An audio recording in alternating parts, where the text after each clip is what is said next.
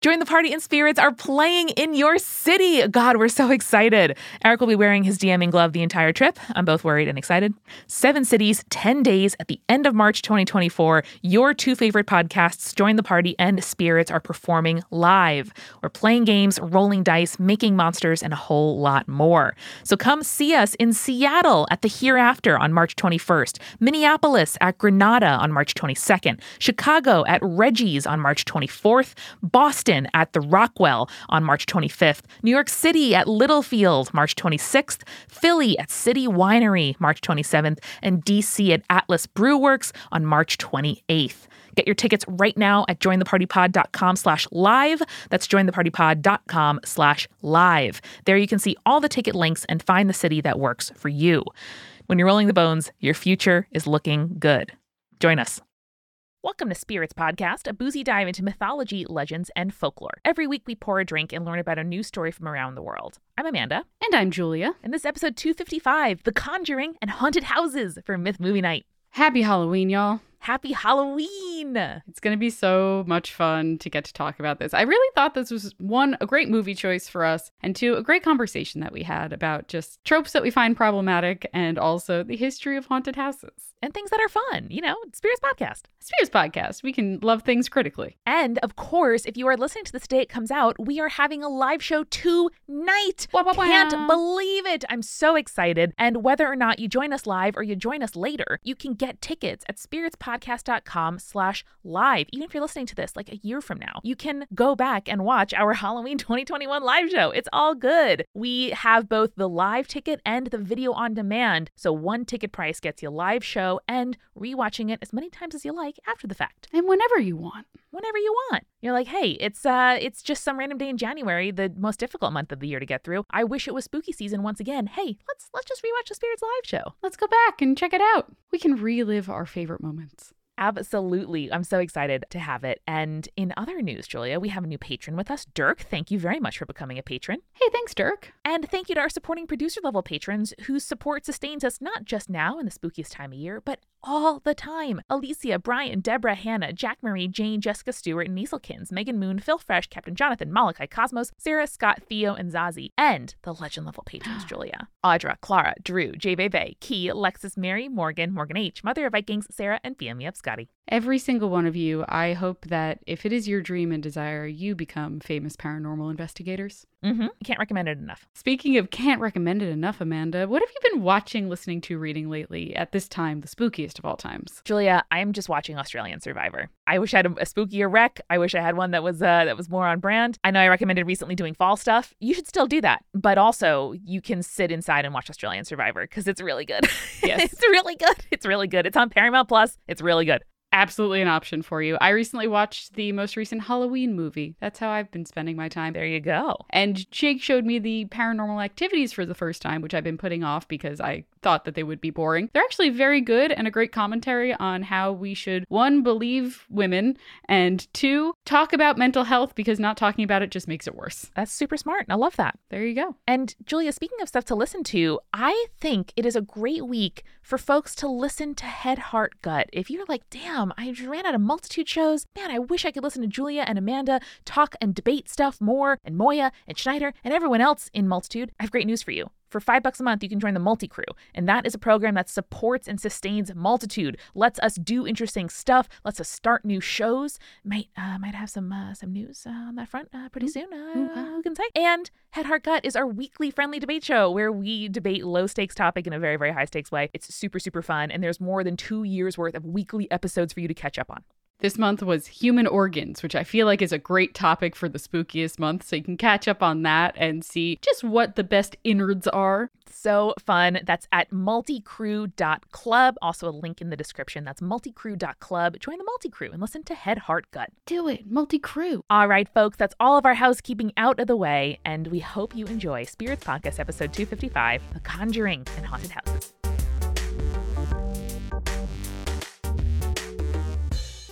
Listeners and Amanda, happy Halloween week. Happy Halloween week. Julia, what are you doing to celebrate? I know you've got tons of spooky movies lined up. I'm sure you have a haunted house or two to visit. I think we're going to go visit our friend's business, the Long Island Monster Gallery, this week because Oh, hell yeah. Halloween's on a weekend this year and we can do a little bit of spooky, scary stuff, which is always really, really fun.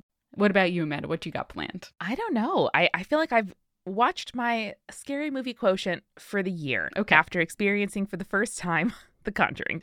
Yep, yep. Because it is the spookiest week of the spookiest month, I figured it was the perfect time to do a myth movie night. And because I wanted to watch a scary movie, and I know that you hadn't seen this one before, I also wanted to like interrogate a common trope that we see in a lot of horror movies, which is the haunted house. So this week we did, in fact, watch The Conjuring.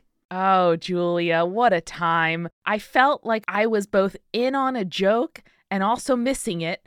And like, how have I missed this cultural artifact? But also, how did this movie get made? I had so many thoughts and feelings. I was entertained every moment of this movie. And I did watch some of the major action at 1.5 speed because it was quite creepy. I imagine it's almost creepier at 1.5. Yeah, it wasn't a great idea. I wouldn't recommend it.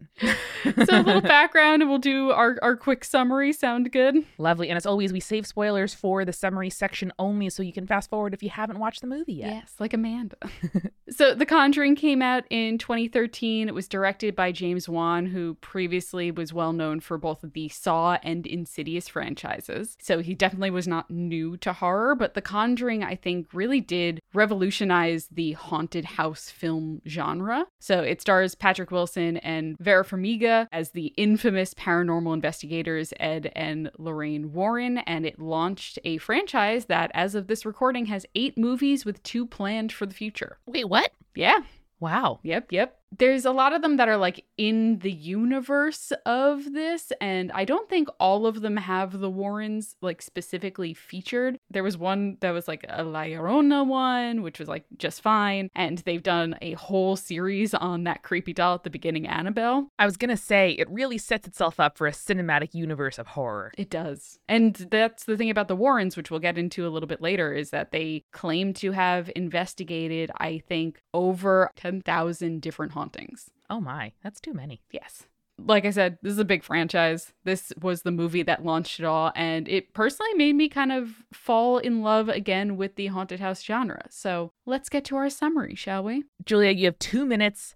Your time starts whenever you're ready. So the movie opens with Ed Warren telling the story about how they got the Annabelle doll, which is honestly not particularly important to our plot, but it does establish that the Warrens are these paranormal investigators slash demonologists. And then we hard cut to the Perron family, who just bought this old ass house to house all five of their daughters, and it's immediately suspicious because the dog refuses to go inside. Shit goes bad pretty quickly. The clocks all stop at the same time in the morning. There's a weird smell. The girls see some weird shit. The mom keeps waking up with bruises. The kids play a creepy hide and seek clapping game, and the ghost apparently likes playing that too because they trap the mom in the basement in a very scary scene. Anyway, the mom decides to contact the Warrens. Brings them to the house, and they're immediately like, Yep, this place is fully fucked. We're gonna have to get some evidence of the haunting so that they can go to the church and they'll let us do an exorcism on the house. So, while doing this evidence collecting, they find out that the main ghost haunting the house and the land is this woman named Bathsheba, who's supposedly like a witch who sacrificed her own baby and then died by suicide while cursing the land, and it's been haunted ever since. So, they start collecting this data, but also at the same time, we see that the mom gets possessed by Bathsheba. The spirit attacks the family, not through the mom, not yet at least. And it's enough evidence to bring to the church, but the church is like, well, they're not members of the church, so we're not sure what we can do. We'll see. We'll do our best. You didn't baptize your baby. You didn't think about that, huh? There you go. None of them baptized. So the family, in the meantime, leaves to stay at a motel, but the possessed mom kidnaps two of the kids and brings them to the house to kill them. But the Warrens and the dad get there in time and try to perform the exorcism. Very spooky scene in itself. Ed manages to condemn Bathsheba to hell or whatever, and the family is okay. And the Warrens are like, great, another one for the books. The end. Except they make a reference to the house on Long Island, and they still haven't made a new Amityville horror movie in this universe, and that's bullshit. Okay, the end. Now for real. Incredible. You still have 10 seconds left. Any any final spoiler? I love Vera so much. She's so hot. Her face looks like a Victorian ghost. It does. And I mean that in the best way. It truly does. And she is great. And also, her younger sister, Taissa, is also like kind of a modern scream queen. So she's Really? very good as well.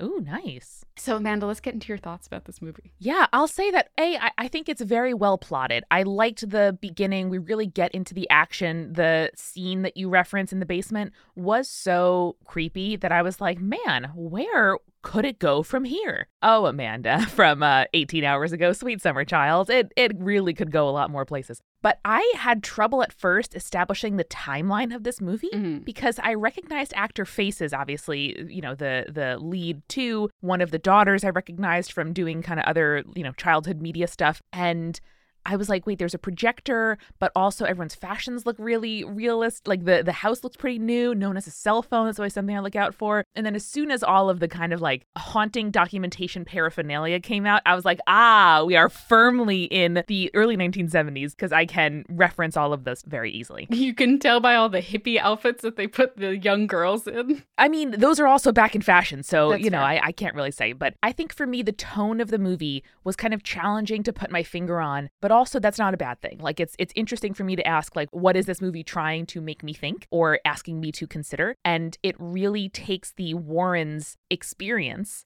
at face value. It's like, hey, this is what they have done. They are doing this. This is a textbook demonic possession. There is not a lot of like skepticism, like like you were saying in your summary, Julia. As soon as you know Mr. Warren walks into the house, he's like, "Classic demon possession, man," and I'm like, "Whoa, okay." Like, there's no point at which everyone's like, "No, honey, you're just making it up." Like, we get that over with very early, and it's a real good versus evil battle that I didn't really expect because we're used to, I don't know, maybe in more slashers or something like that. There's a lot more like people making bad choices when it's obvious to us, the audience, what's happening. That doesn't happen here. No, it really doesn't. I think part of that reasoning is because it is based on true accounts. And I think the fact that, like you said, they take for granted the Warrens' perspective because most of the documentation that we have of this event is from the Warrens' perspective. So they wrote books about all of the different hauntings and like paranormal investigations that they did. So we're really getting it from their perspective. And at this point, Ed had passed away probably eight years before this film came out, but Lorraine was still alive and actually was like a consulting producer on the film. And like has said in interviews, she's like, I didn't let them take any like very specific liberties. Like I didn't let them blow it over the top, which I'm like, this is not blown over the top. Okay. Great. What could they have exaggerated? Yeah, damn. Exactly. So I I do agree with you, but I and it kind of does feel like sometimes in the movie you're kind of getting thrown into the situation that they're in rather than them being like, here's all of the background on Lorraine and she could see ghosts from an early age and stuff like that. But I think that they kind of thread it into the plot of the movie well enough that you're like, oh, okay, Lorraine can see things. Okay, they've been doing this for a while. They've known that she could do this since they were married, etc., etc. Yeah, I, I didn't find myself like searching for more backstory. I I, I kind of got it pretty solidly, except for why is this like we didn't have any biographical details on the family whatsoever. Yeah, it was no. all it was all about the Warrens. And it's like family, lots of daughters. It's creepy. Uh, they moved to the country. You get the picture. And at the end of the day, like I was asking myself, like, is this a Warren estate propaganda piece? Like it, it felt very much like it was funded or a project from that perspective, like you were saying, you know, very inarguably. Yeah, and again, I think that's because this is solely based on like the books and like maybe a little bit of the family perspective, but it's mainly just written by the Warrens. So that's what you're gonna get. that makes that one line where they're like, you know, we weren't put out here to write books. Very funny.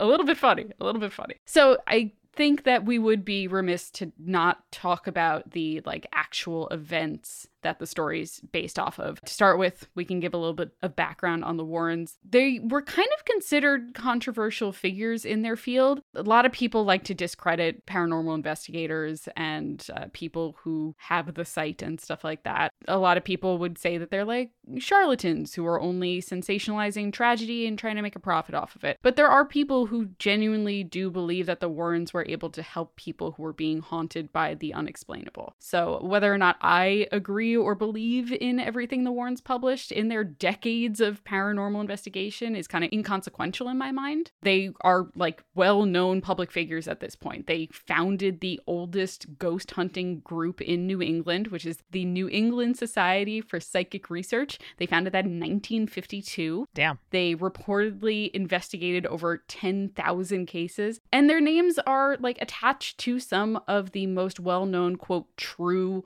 haunted house cases, including but not limited to the Amityville Horror, which we've talked about on the show before. Julia, that was the most let's insert a sequel line I've ever heard in my entire life. I turned to my partner Eric and I was like, oh man, I bet The Conjuring 2 is about the Amityville Horror. It's not. They haven't done the Amityville Horror yet. And I understand, like, there was that bad Ryan Reynolds one a while back, and no one's really touched it since, but I feel like they would do such a good job with it. It's asking for it. Come on, people. I know.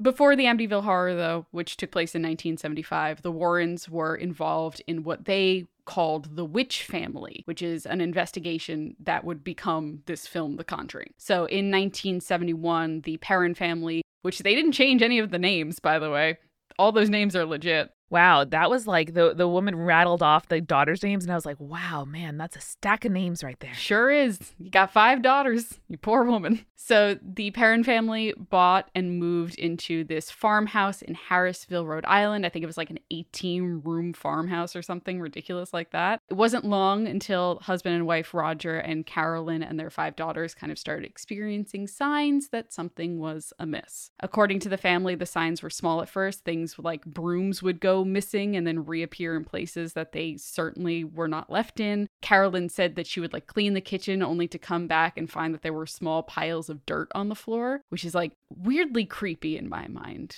Like li- little like graves. Yeah, I hate that.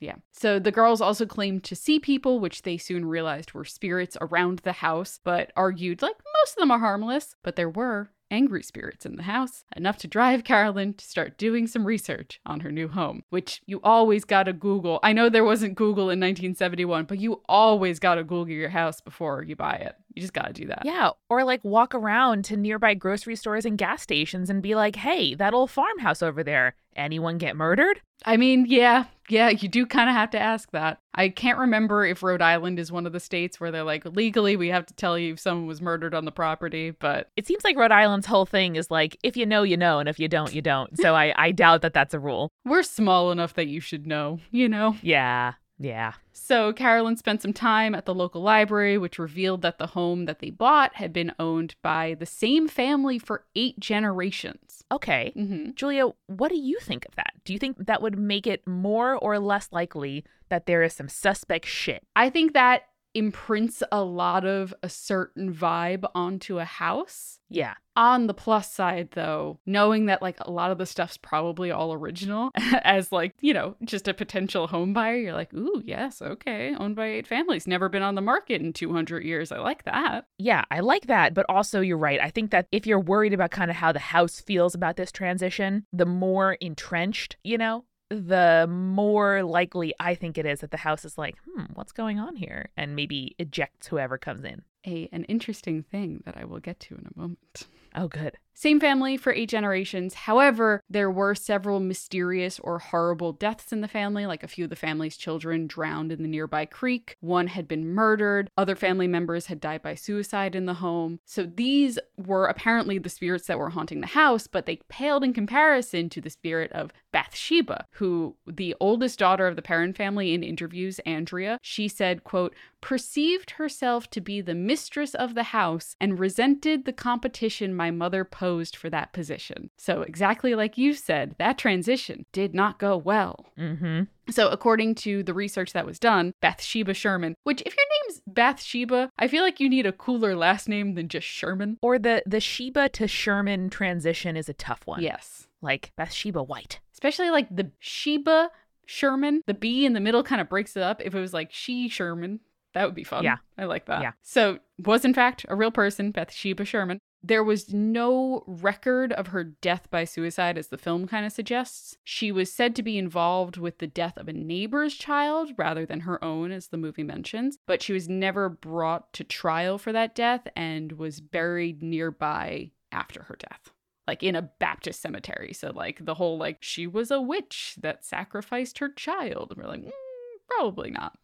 so the haunting manifested kind of similarly to what we saw in the movie, according to Andrea. The smell of rotting flesh was a common experience in the house. What we didn't see in the film was beds rising off the floor only to slam back into the ground. oh my. And the basement, which the movie makes pretty clear, was kind of the epicenter of the activity where the family members, particularly the father, Roger, would feel a cold, stinking presence at his shoulder. Oh boy.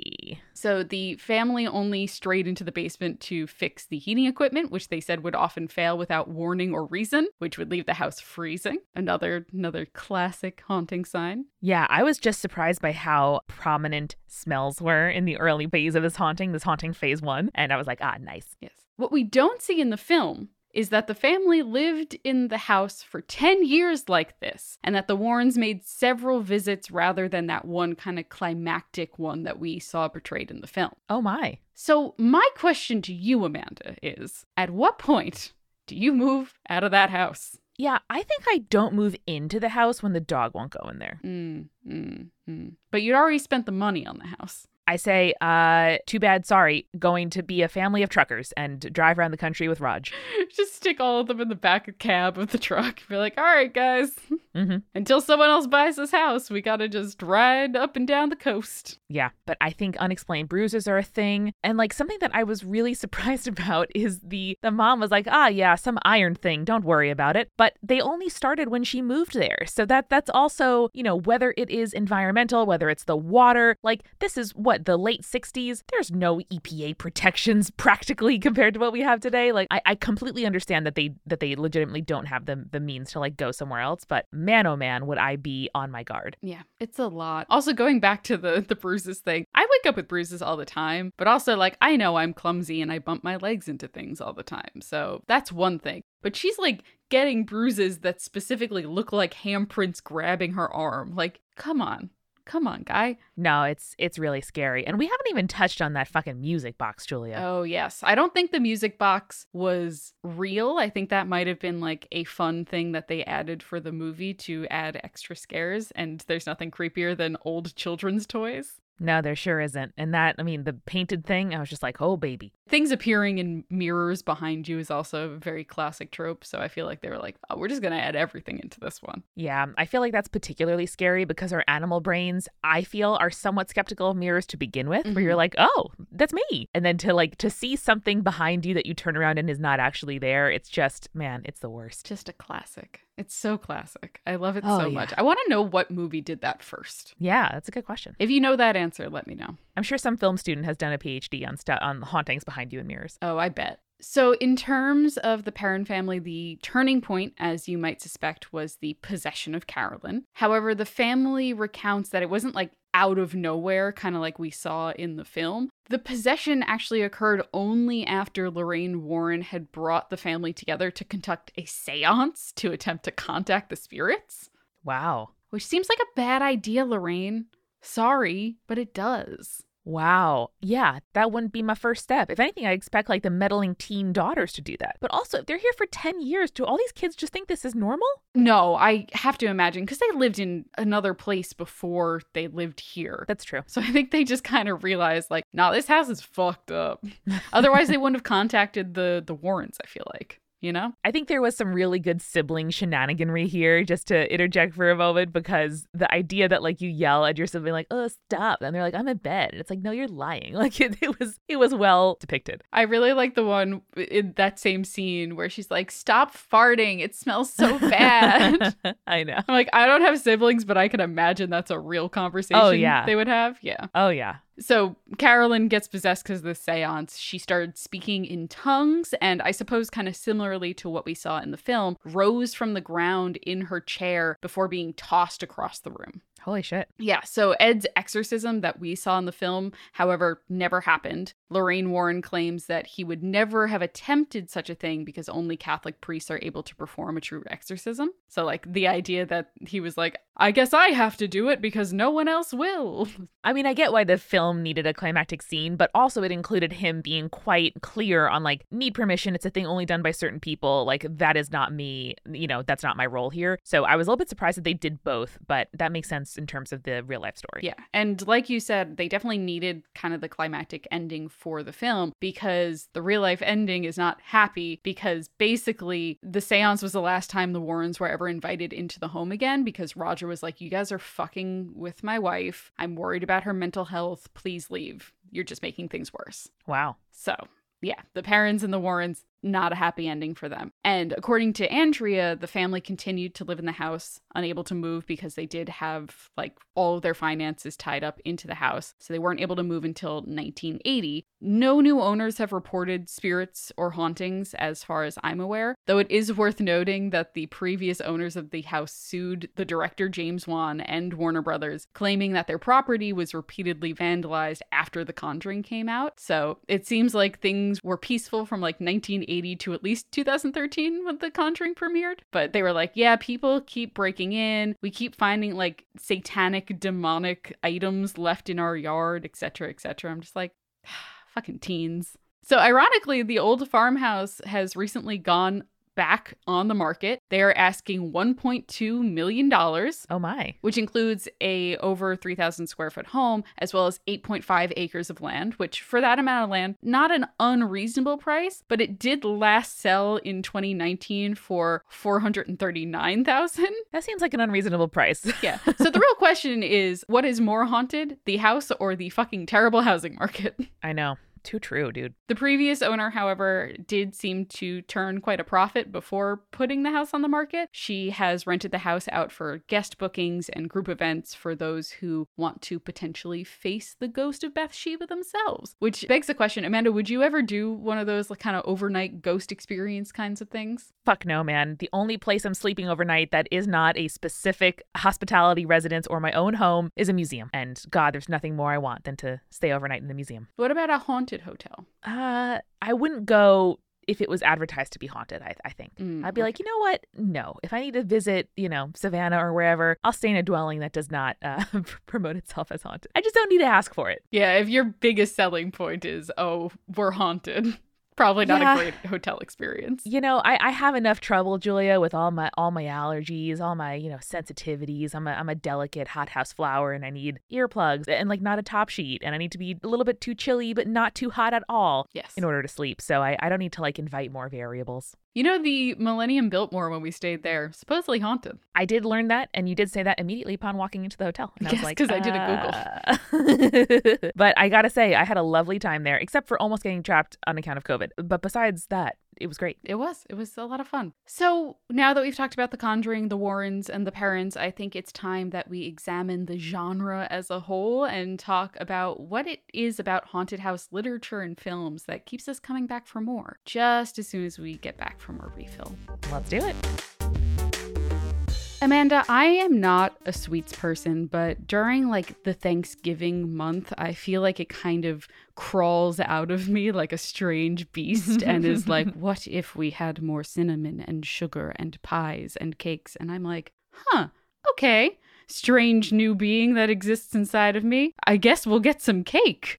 And luckily, cake is the answer to every problem when that beast emerges from me. And I can just order cake straight to my door from Milk Bar. Absolutely. I feel like all of us have gotten more experienced with food shipping and delivery over the last little bit. And I was so pumped to find out that Milk Bar wanted to sponsor the show because being from New York, going to NYU, Milk Bar in the East Village is like a neighborhood staple. I'm so happy to be able to recommend it to you all. They have bestsellers like their signature birthday cake, their compost cookie, Oh the Milk Bar pie, which has a toasted oat crust and a gooey butter filling. God, it's so It's good. So good. I've literally walked through a Blizzard to get the milk bar pie before. Oh, yeah. It's so, so delicious. And they are beautifully packaged, made fresh, and then flash frozen. So they get to you and they're fresh as if they just came out of the oven. They have fast and even overnight nationwide delivery here in the US. So whether you're ordering it for yourself or a loved one or for a present or for just any time at all, you gotta do it. They sent us birthday cakes. It wasn't my birthday, but God, I felt like it. It was so good. It was about my birthday, so they really nailed it. They also have seasonal stuff like pumpkin milk bar pie and apple cider donut cake. The apple cider donut cake, I cannot lie to you, is the quintessential flavor of fall, and you need to buy it for Thanksgiving. I'm telling you this now. Do it. Right now, Milk Bar is a special limited time offer. You can get $10 off any order of $50 or more when you go to milkbarstore.com slash spirits. You'll get 10 bucks off an order of $50 by going to milkbarstore.com slash spirits. milkbarstore.com slash spirits. Amanda, going to like new places, which I'm finally starting to do again, you know, as this year is kind of coming to the close, it can be a little scary sometimes. Sometimes you're walking down the street, you're like, I don't know where I'm going really. I don't know what kind of neighborhood this is. I don't know what's going on here. It gives you a little peace of mind to have something that you know is going to keep you a little safer. So I'm recommending She's Birdie this week. Birdie is a personal safety alarm that is designed to be easy to carry and simple to use. You can activate it with a quick pull. It emits a loud 130 decibel siren and a flashing strobe light to help deter attack and also like so people around know something's up. And unlike something like pepper spray or other deterrents, it doesn't do any danger to you so you can use it confidently without having to worry about it. And right now, She's Birdie is offering our listeners 15% off your first purchase when you go to she'sbirdie.com slash spirits. Go to She's Birdie spelled S-H-E-S-B I-R-D-I-E dot com slash spirits for 15% off your first purchase. That's she'sbirdie.com slash spirits. And finally, Julia, we are sponsored by Calm. This is the number one mental wellness app and gives you tools that improve the way you feel, such as right now, deep breath in, take a deep breath out. Relax your shoulders down, pull your shoulder blades together, do a little relaxation of your shoulders and neck. That's definitely where I carry my attention. And just ask yourself, how are you feeling today? If you're a little anxious, maybe you haven't been sleeping that well, maybe you wish you could ask for help but feel like you don't deserve it or you're not allowed. Hey, you can. And Calm is a tool that can help you kind of build these little checkpoints into your day. They have guided daily meditations, they have curated music tracks to help you focus, and of course, help you drift off to sleep with their imaginative sleep stories read by actors you know and actors you should know because their voices are so damn calming. You know that I love a train. Look up any of their train stories. I can't recommend them highly enough. For listeners of the show, Calm is offering a special limited time promotion of 40% off a Calm premium subscription at calm.com slash spirits. That's C-A-L-M dot C-O-M slash spirits for 40% off unlimited access to Calm's entire library. That's calm.com slash spirits. And now let's get back to the show. So, to be honest, Amanda, this time of year and talking about very spooky things always makes me miss our old haunt, the and Hyde Club.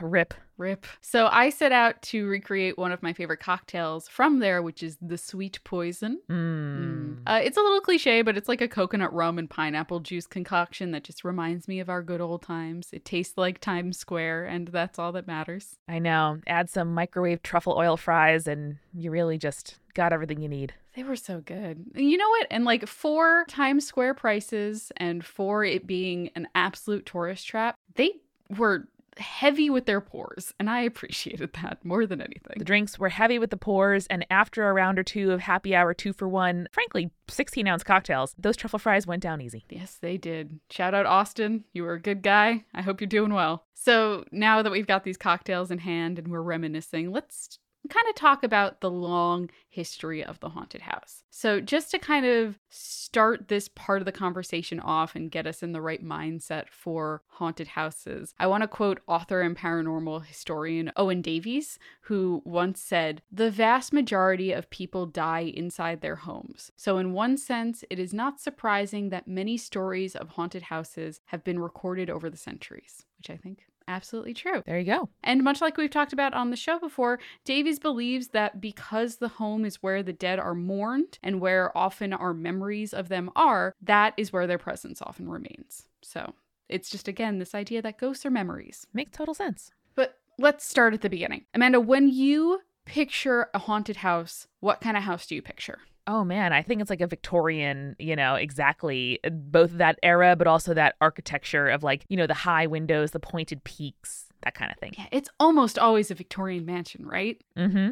Almost always. And that's for a good reason. So, if you're not familiar with Victorian houses, the name comes from a house that was built during the reign of the British Queen Victoria. These houses, at least in the United States and on the eastern seaboard, are typically three story homes that use some kind of like wooden gingerbread trims that embellish the outside of the house. And Victorian style homes in the US are kind of the larger umbrella for styles like Second Empire, Queen Anne, Shingle, Richardsonian Romanesque, just to name a few for you architecture nerds out there. You're welcome. But in the US, the style was popularized in the 1870s and then spread across the country to the West over the decade. Obviously, in the US, the houses are Victorian style rather than Victorian era, but still extremely popular. But how did this extremely popular style of house from about 150 years ago become haunted in our minds? Do you want to take a guess? Was it the rise of Gothic literature?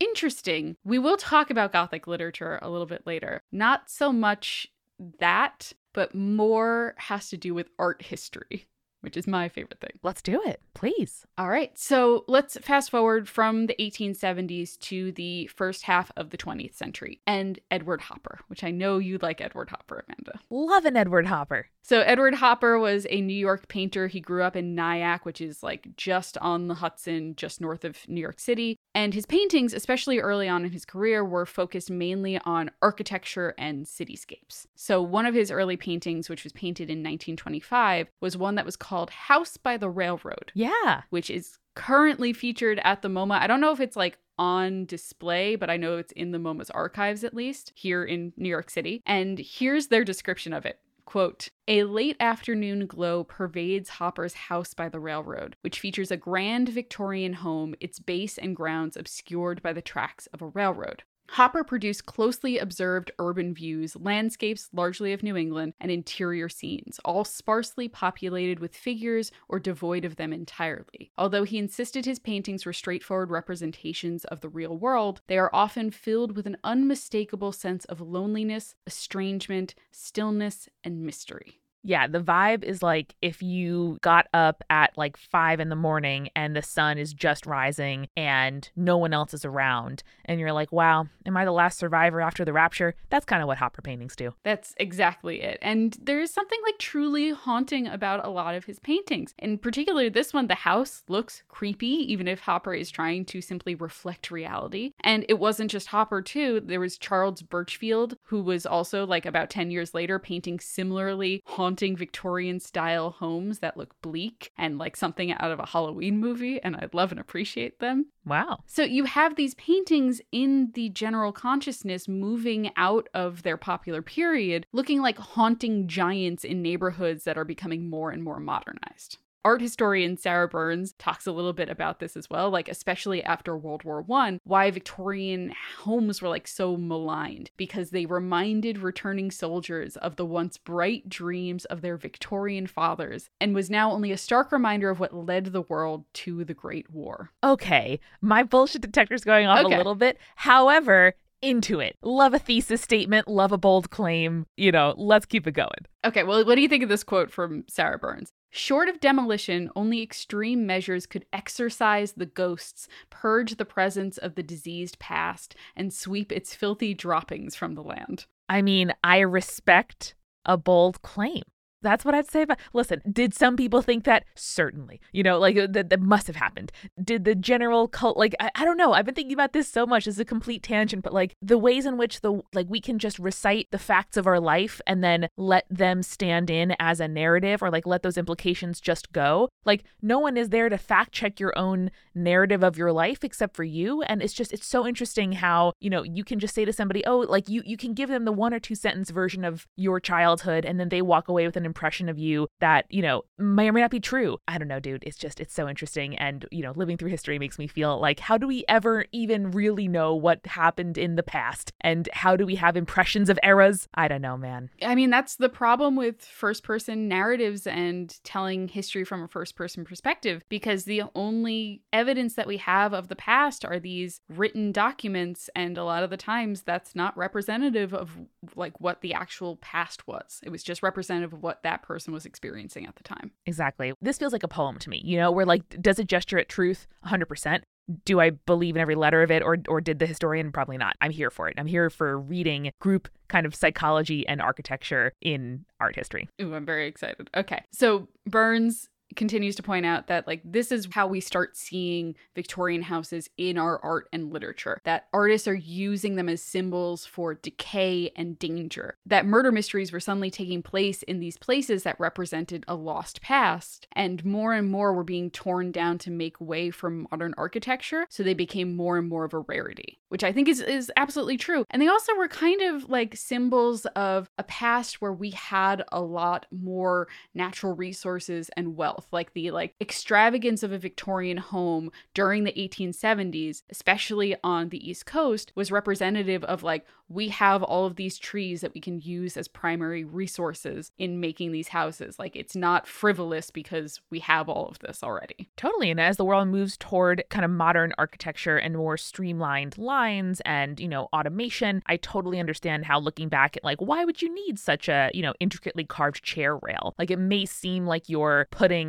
resources into like frippery or old-fashioned, you know, displays of wealth versus like cars, highways, you know, like uh, automats, all that kind of new 50 stuff. Yeah, her whole thesis talks a lot about the transition from like the Victorian age to the Frank Lloyd Wright age. And I'm like, mm-hmm. oh, yeah, mm-hmm. those are like absolutely like kind of polar opposites in terms of design. That's extremely cool. Yeah, like why would you, you know, invest in a stained glass like portrait of someone when you could have a, you know, Frank Lloyd Wright like open window looking out into the forest? Why not both though?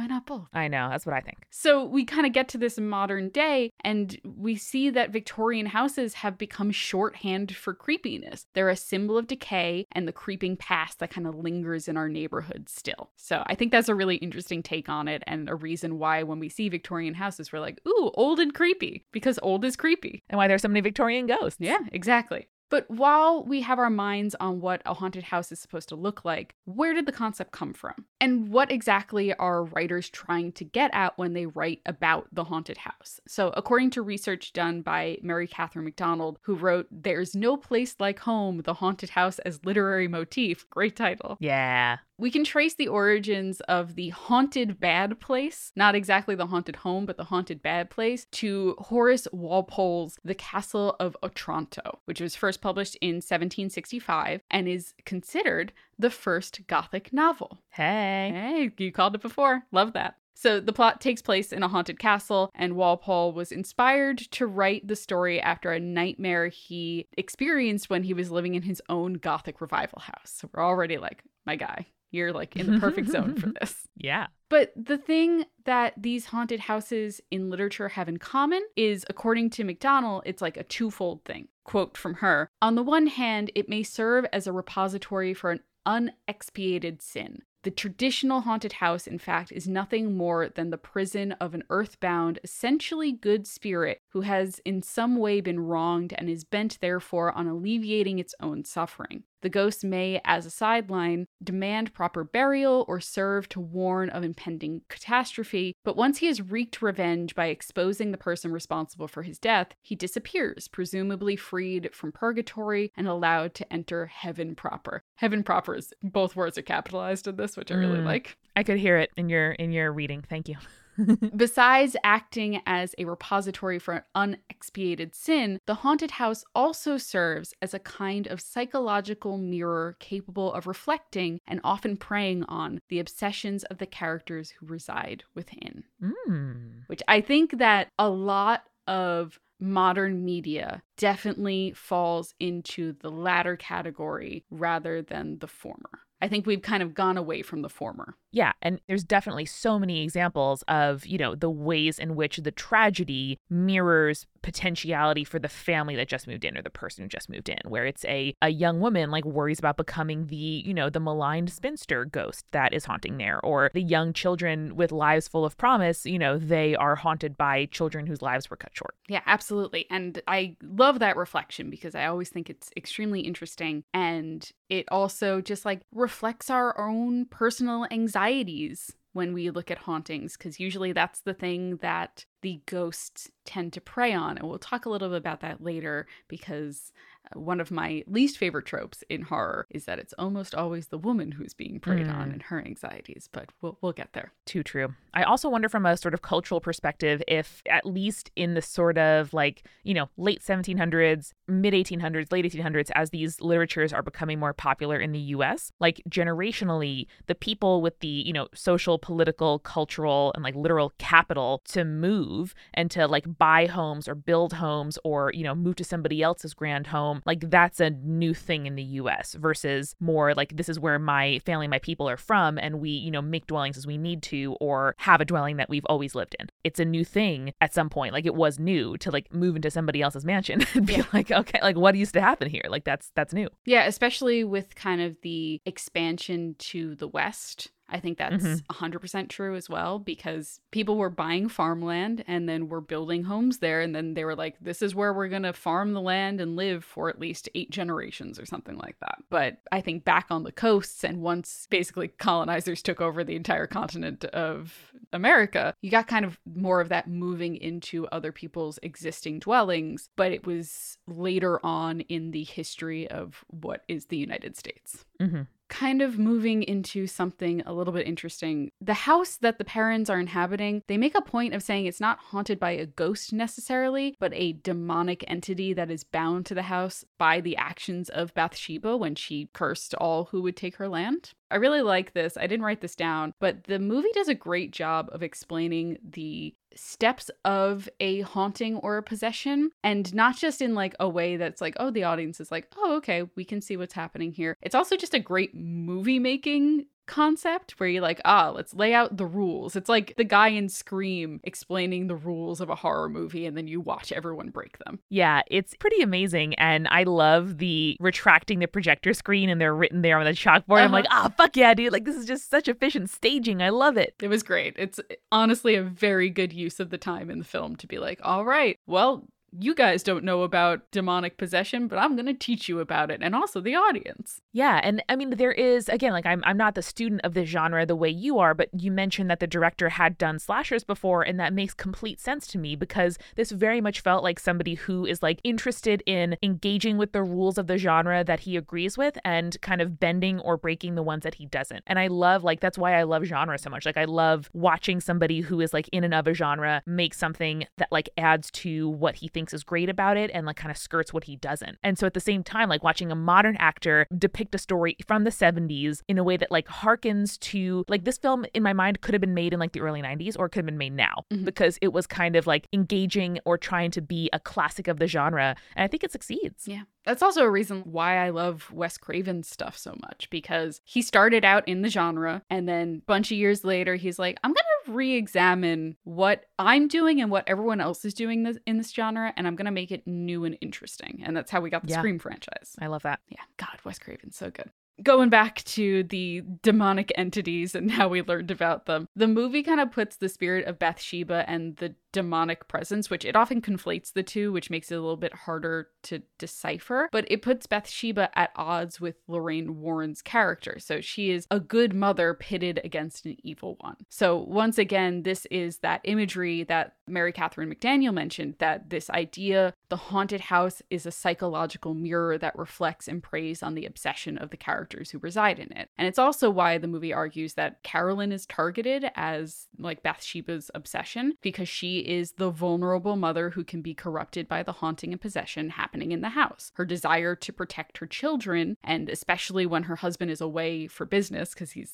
just doing that truck driving thing, mm-hmm. is something that the evil entities residing in the house can corrupt. And this is a really common trope in horror movies, particularly haunted house movies and those dealing with possession. And it always brings me kind of to a somewhat frustrating aspect, at least in my perspective, which it's almost always the women, Mm-hmm. which is uh, frustrating to say the least. But I did find a couple of interesting articles, so we can talk about that a little bit. I found a great article from Bitch Media, which was written by Emily Gaudette, titled In Most Films About Demonic Possession, Women Are Simply Vessels. So Gaudette argues that since The Exorcist in 1973, which delivered like some actual groundbreaking and shocking scenes, that the demonic possession genre has, quote, suffered from a lack of originality, especially in regards to gender roles, which Sure has. I think that's kind of just horror and mainstream horror in general has kind of suffered from those gender roles. Mm-hmm. But she notes that in most films, it is a masculine identifying demon that possesses a young, attractive woman who typically goes through the same, quote, horrifying transitions, not just bodily with like inhuman contortions and the spewing of bile and blood, but also the classic foul sexual language that would arguably never be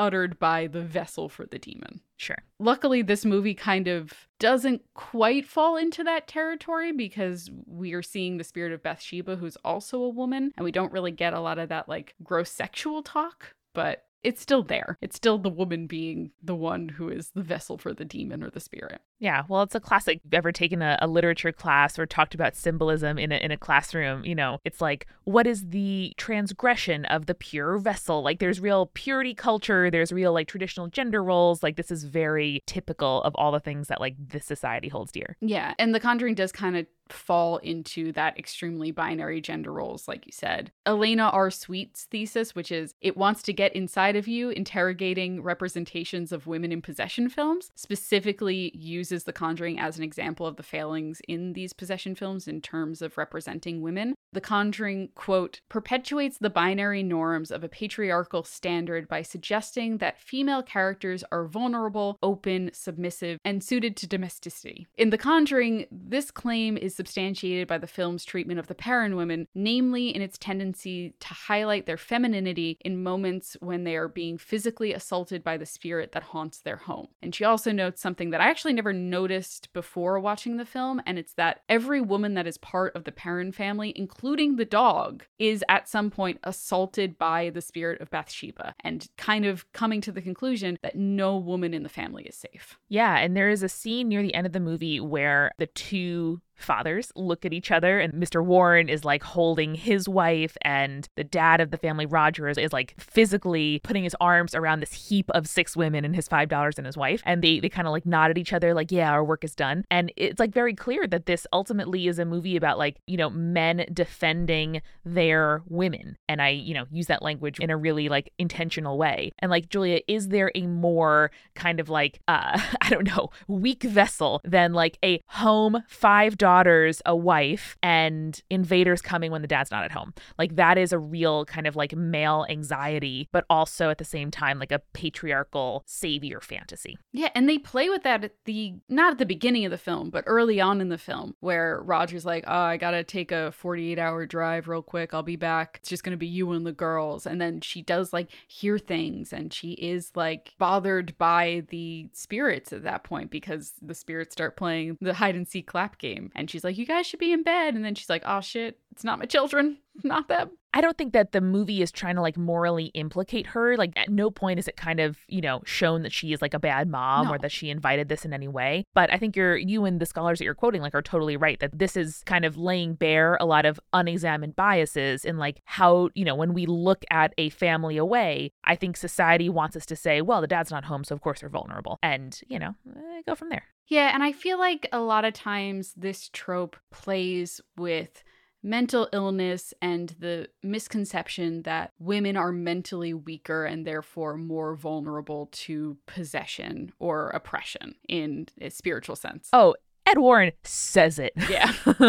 You're like, my guy, my guy. my guy, my guy. You are from the 50s, so fair enough, but Yeah. my guy. I am often frustrated with that trope, especially watching horror movies and older horror movies, to the point where I will often turn to my husband and be like, Of course it's the fucking woman who got possessed. Why not? obviously. Well, I could not recommend higher the writings of past spirits guests like Carmen Maria Machado, like Jess Zimmerman, like Bethany C. Morrow, and Veronica Schanoes, all about the stories that we choose to retell. Like that's kind of the thesis statement of, of the whole show, right? But like all of those writers have examined like what we let haunt us. And I think that it's so interesting and I'm so glad that we're digging into it today. Yeah, me too. I think that's everything that I had for kind of the haunted house, quote unquote. And I, I hope that this conversation lets our listeners think a little bit more deeply about this genre of film and book if they want to. It's totally okay to like not have to dig deep into a film. Sometimes you just want to watch something and not think deeply about it. And I totally get that. But sometimes when I watch films, I'm like, huh, what was the cultural context for this? why is this genre like this? Who did this? And I hope that we did a good job making you think a little bit more about that as well. So, before we go, I have a couple of recommendations for haunted house and haunted house adjacent books, movies, TV shows. You've heard us talk about The Haunting of Hill House, the Netflix series, a lot on this show. I also highly recommend the book. It's great. The Haunting of Bly Manor was also super enjoyable as well. And I recently read a book called White Smoke by Tiffany D. Jackson, which I think is definitely worth picking up as well. I love that. And if you are wanting to get into board games or you like board games already, I highly recommend Betrayal at House on the Hill, which is the first game that uh, that my my fiance Eric and I played together. And I think it's also a really good uh, way to get into role playing. It's something we always recommend because it sort of plays with you have like a literal deck of cards of like ways that a haunted house story can end, and you together in the group. Sometimes it's all of you, sometimes it's just one of you. Play the haunting, and so it's a kind of board game where you're all together until you're not, and it's very interesting. It's not that spooky, but if you're interested in this kind of trope, there are a lot of really, really fun ways that you can, you know, play with it and kind of enact it together. So that's Betrayal at House on the Hill. Check it out. It's a lot of fun. I love playing that game. I do too. Well, Julia, I loved looking at this media. You know that I love talking about why something was made, how it was funded, what the idea was, and the, the cultural context of not just this particular movie, but the whole genre. So you've given me what a wonderful Halloween gift, and, and thank you for it. Oh, you're welcome. I love giving Halloween gifts that aren't just Reese's peanut butter cups. And everybody have a spooky, scary, safe time. And remember, stay creepy, stay cool.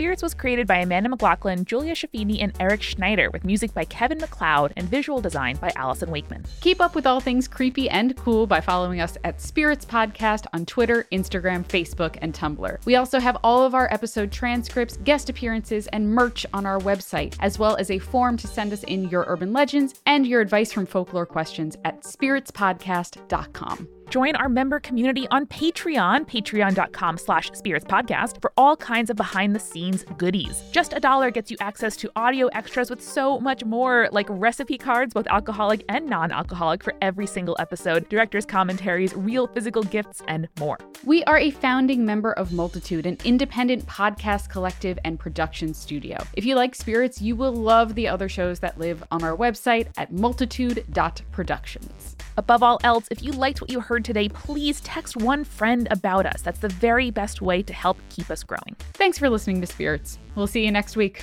Bye.